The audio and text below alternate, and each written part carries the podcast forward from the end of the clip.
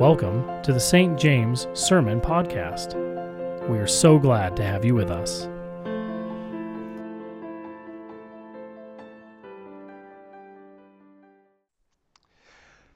I'm Eugene Scott, Parish Associate at St. James, and it's really wonderful to be worshiping with you today. Happy New Year. I don't know if you know, but most people give up their resolutions by the seventh day. So we're well past that. And maybe this year, uh, 2021, gave up its own resolution, it seems like. Uh, if we were wishing that it would get off to a better start, it's been a little bit difficult, hasn't it? If you'd please open your Bibles this morning to Luke 2 41 through 52. We're going to read that beautiful story about Jesus when he was a 12 year old traveling to Jerusalem with his family. Over 80% of the Bible is narrative or the stories of God interacting with us, his people. Like uh, all good writers, God doesn't want to tell us he is with us, but rather show us. And story does exactly that. Today, as we read the narrative of Mary and Joseph and 12 year old Jesus, let yourself become one of the characters along the road watching the procession of people. What do you hear and what do you see in this story of God with us in a unique way? As you see it unfold, ask yourself that question What do I see? What do I hear? And now, see and hear the very story of God. Every year, Jesus' parents went to Jerusalem for the festival of the Passover. When he was 12 years old, they went up to the festival according to the custom. After the festival was over, while his parents were returning home, the boy Jesus stayed behind in Jerusalem, but they were unaware of it. Thinking he was in their company, they traveled on for a day. Then they began looking for him among their relatives and friends. When they did not find him, they went back to Jerusalem to look for him. After three days, they found him in the temple courts, sitting among the teachers, listening to them and asking them questions. Everyone who heard him was amazed at his understanding and his answers. When his parents saw him, they were astonished. His mother said to him, Son, why have you treated us like this? Your father and I have been anxiously searching for you. Why were you searching for me? He asked. Didn't you know I had to be in my father's house? But they did not understand what he was saying to them. Then he went down to Nazareth with them and was obedient to them. But his mother treasured all of these things in her heart. And Jesus grew in wisdom and stature and favor with God and man. So ends the reading of the story of God, God's Word. May it comfort us and challenge us, particularly in these difficult times. I didn't grow up in a religious family, so Christmas was not at all about Jesus. It was about presents and food and tradition, and actually, they weren't very pleasant around my house at all. But the Christmas after I became a follower of Jesus, my expectations for Christmas changed. I now expected Jesus to be the centerpiece of Christmas and, and, and make it special, make it holy, and, and maybe more than anything, heal my broken family. My newfound faith in Jesus gave me hope that Christmas would be one of peace. I had just turned 16. My mom was a young widow, and we had no money. Still, she scraped together enough money for one gift for each of us and her two grandchildren that would be present at Christmas.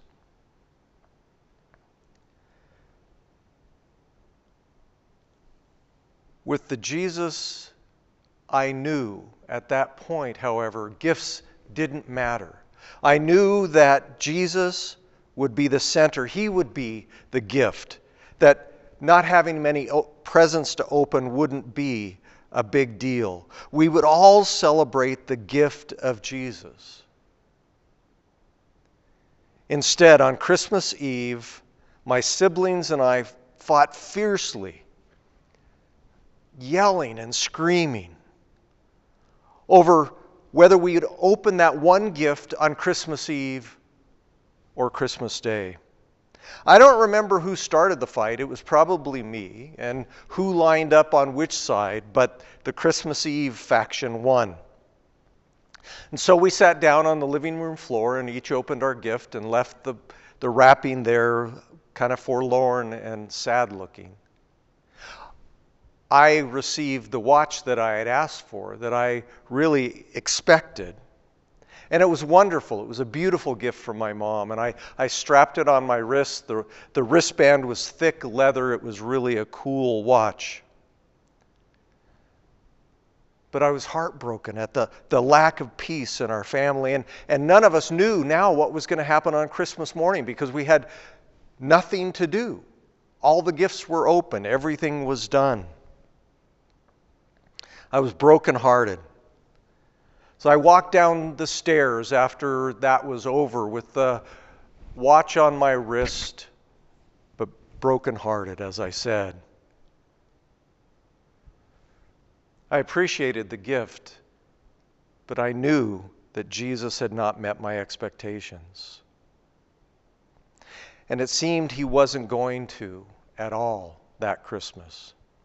I sat on the floor against the wall of my bedroom, holding my watch, and wept. And though I didn't say these words, I think my heart spoke those very words that Mary said Why, Jesus, have you treated me like this? I'm sure many of us, maybe you too, have expected of something, something of Jesus, and been disappointed in it. Perhaps you, like many of us, expected Jesus to show up in a new way in 2021. That the new year would represent a kind of peace and a new start. So much for that. Mary and Joseph also had expectations of Jesus. As we saw, they expected Jesus to be where he should be and he wasn't. They were gravely disappointed. And like we read, Mary says to him, Son, why have you treated us like this? Your father and I have been anxiously searching for you. So, the question we're going to ask today out of this passage is that question that, that Mary asked Jesus, why have you treated us this way?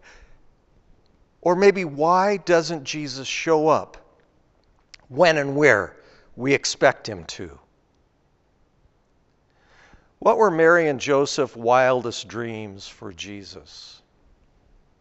They went on this three week trip to Jerusalem. That's what it was. It was seven days to get there from Nazareth, a seven day festival, and a seven day trip back. They must have saved and planned for it all year. They saw friends. It was wonderful. Maybe they were showing Jesus off in some way as well. And all of those plans are disappointed in Jesus' disappearance. But what about their other dreams, just as normal parents? Did they dream, did they expect that he would become a famous and profound rabbi? Because Jesus undoubtedly talked to the religious leaders in his own community, Nazareth. He showed promise, I'm sure.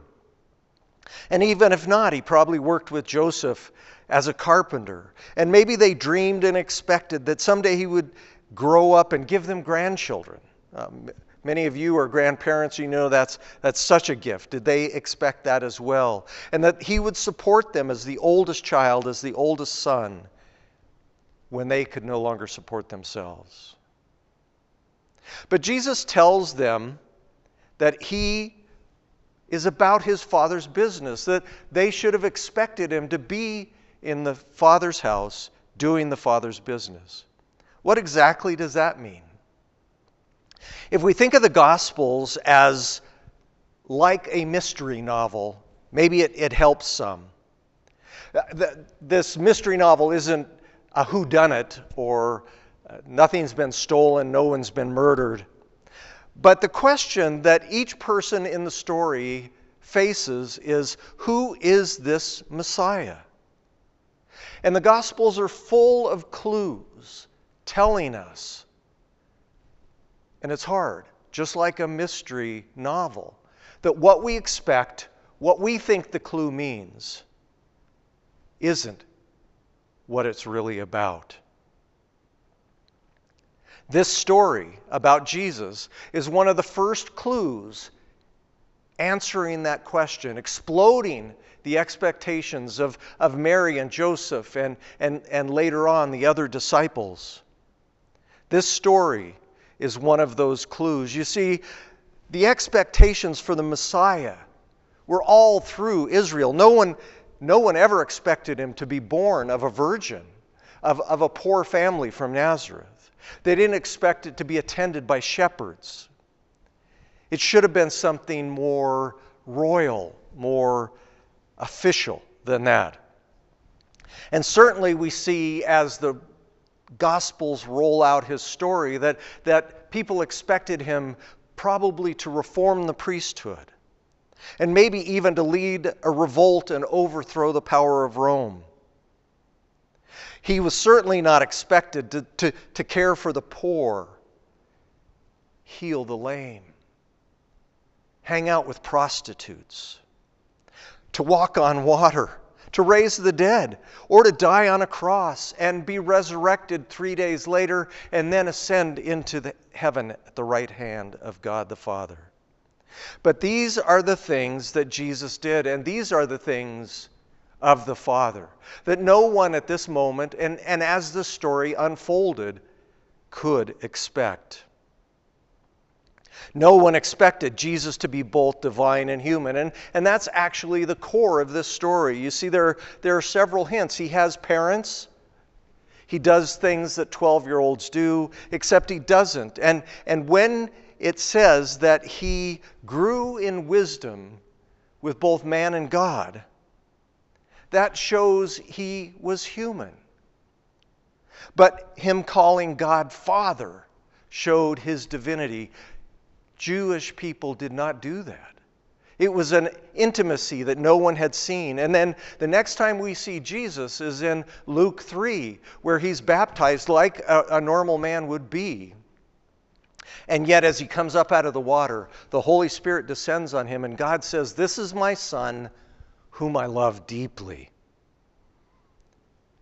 This is a clue that he was Emmanuel, God with us, God incarnate. Why doesn't Jesus show up where we expect him? Because Jesus is bigger than our expectations. Our expectations of Jesus are, are similar to asking a sumo wrestler to put on a pair of Barbie doll high heels. They are not and cannot be big enough. And imagine how sad the world would be had Jesus lived up to Mary and Joseph's expectations, the disciples' expectations, our expectations. As a matter of fact, expectations almost always lead to disappointment. So, why doesn't Jesus show up where and when we expect him to? Because he's bigger than that, he's bigger than our expectations. My question for you is what are some of your expectations to Jesus in this day that have been disappointed or in this coming year? I would ask you to meditate on that and hand them over to Him because He's big enough to take them and do something with them that we'll see in a moment. Why doesn't Jesus show up when and where we expect him? Because Jesus is bigger than our expectations. And also because our expectations are in reality about us, not about him. Mary and Joseph are worried sick. That's their driving force. Of course, they love him, but they're worried sick. And they go back and look for the missing Jesus among family and friends. That's where he probably should have been. At age 12 is probably the age where the young boys started moving away from the women's group. So, on a trip like this, the younger children would have traveled with the women, the older children would have traveled with the men, particularly the, the young boys. And so that's the first thing they do is they go and look where they expect him to be, where they expect him to be. You see, expectations are about our assumptions, our predictions, our control of a situation. And they're often about us being owed something. Well, think about it. You, you go to a grocery store and you pick up your groceries and you expect them to be fresh. You expect them to be worthy of the money you spend on them.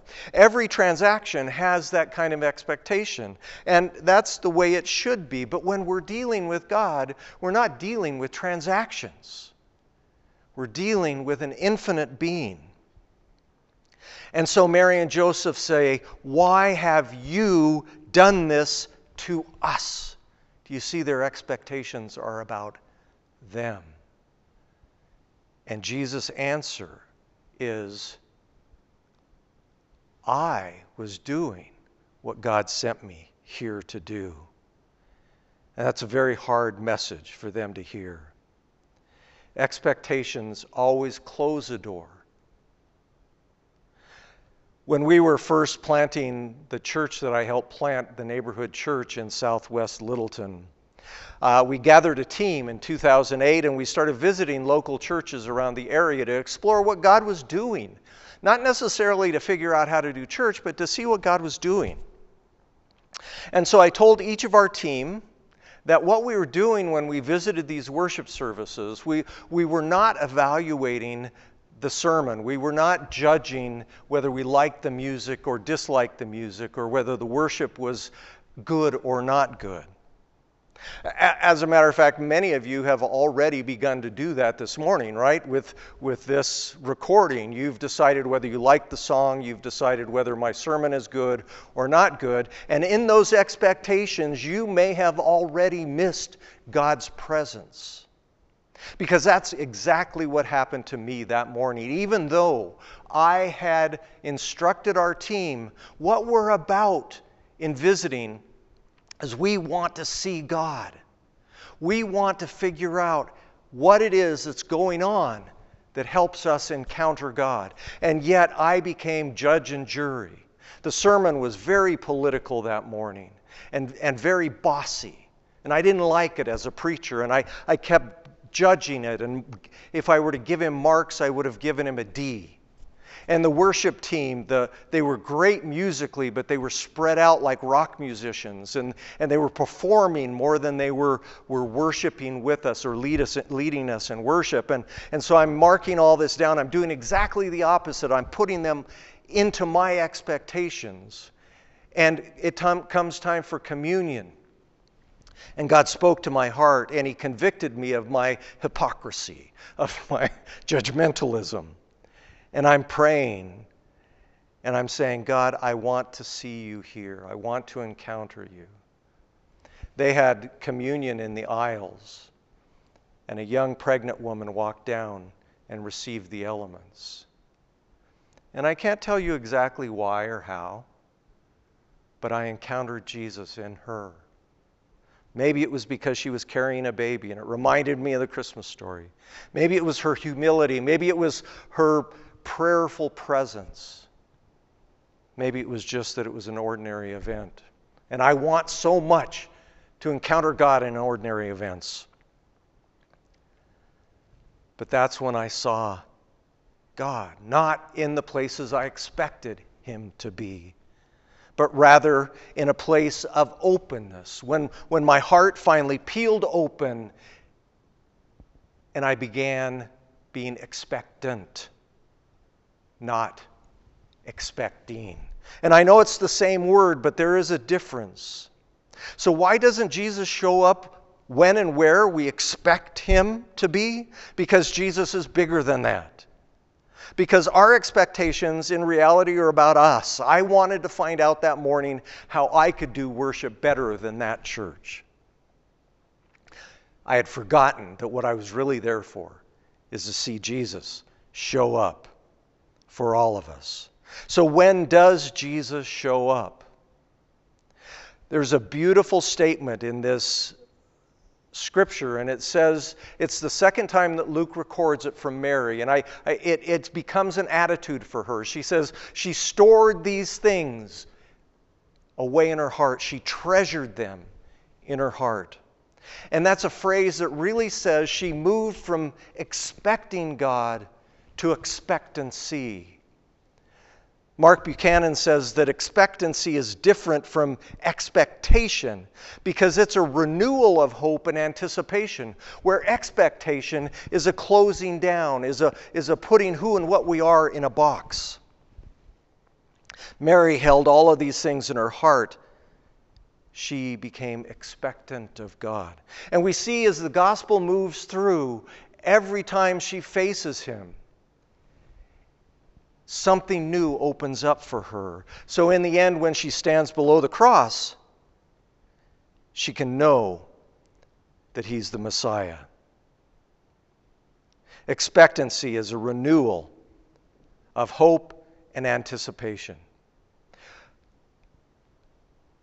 When does Jesus show up? When our hearts and minds are open enough for Him to walk through. This is called expectancy. And God uses as a redeemer the disappointment of Mary's expectation, of our expectation, to transform each of those moments into a life of expectancy. That same year that Christmas was so disappointing, my first year as a follower of Christ, I had my third surgery on my left foot. I had a, a benign tumor that kept growing back. And, and by this point, the doctor decided that something major was needed. He took uh, a deep skin graft out of my, the bottom of my foot and replaced it with a piece of my abdomen.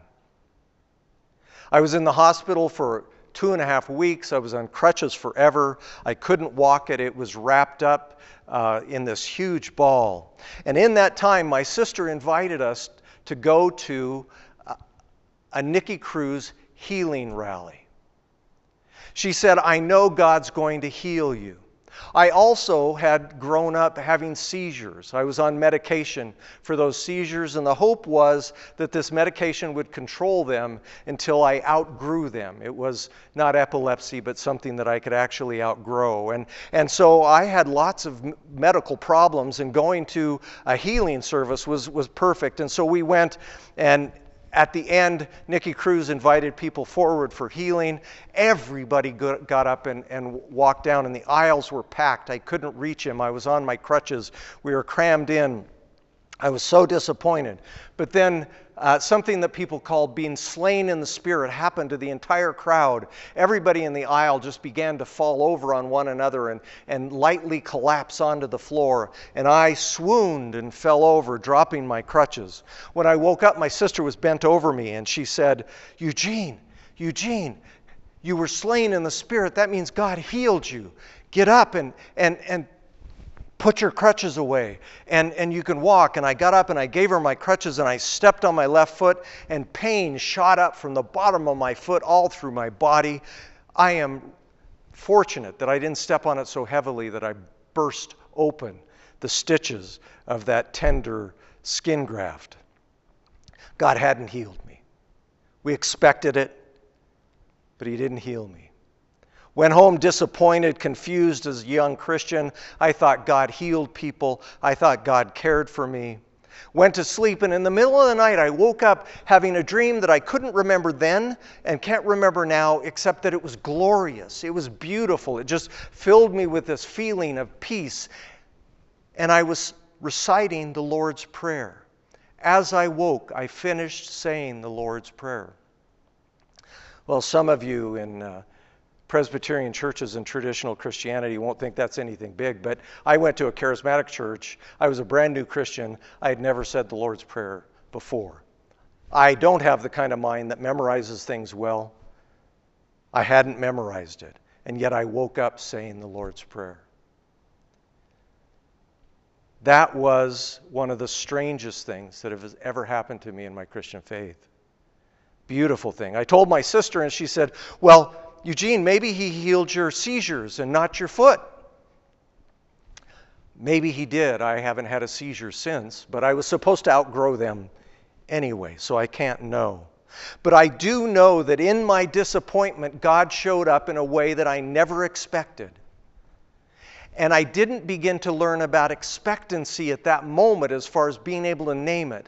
But my life has slowly but surely, through disappointment, become one of expectancy of God's grace. And so, why doesn't Jesus show up when and where we expect him? Because our expectations are too small, and God's got bigger things for each and every one of us glorious, beautiful, true which translates simply to His presence. God with you. Not God doing things for you or me, but God with us. Let's pray together.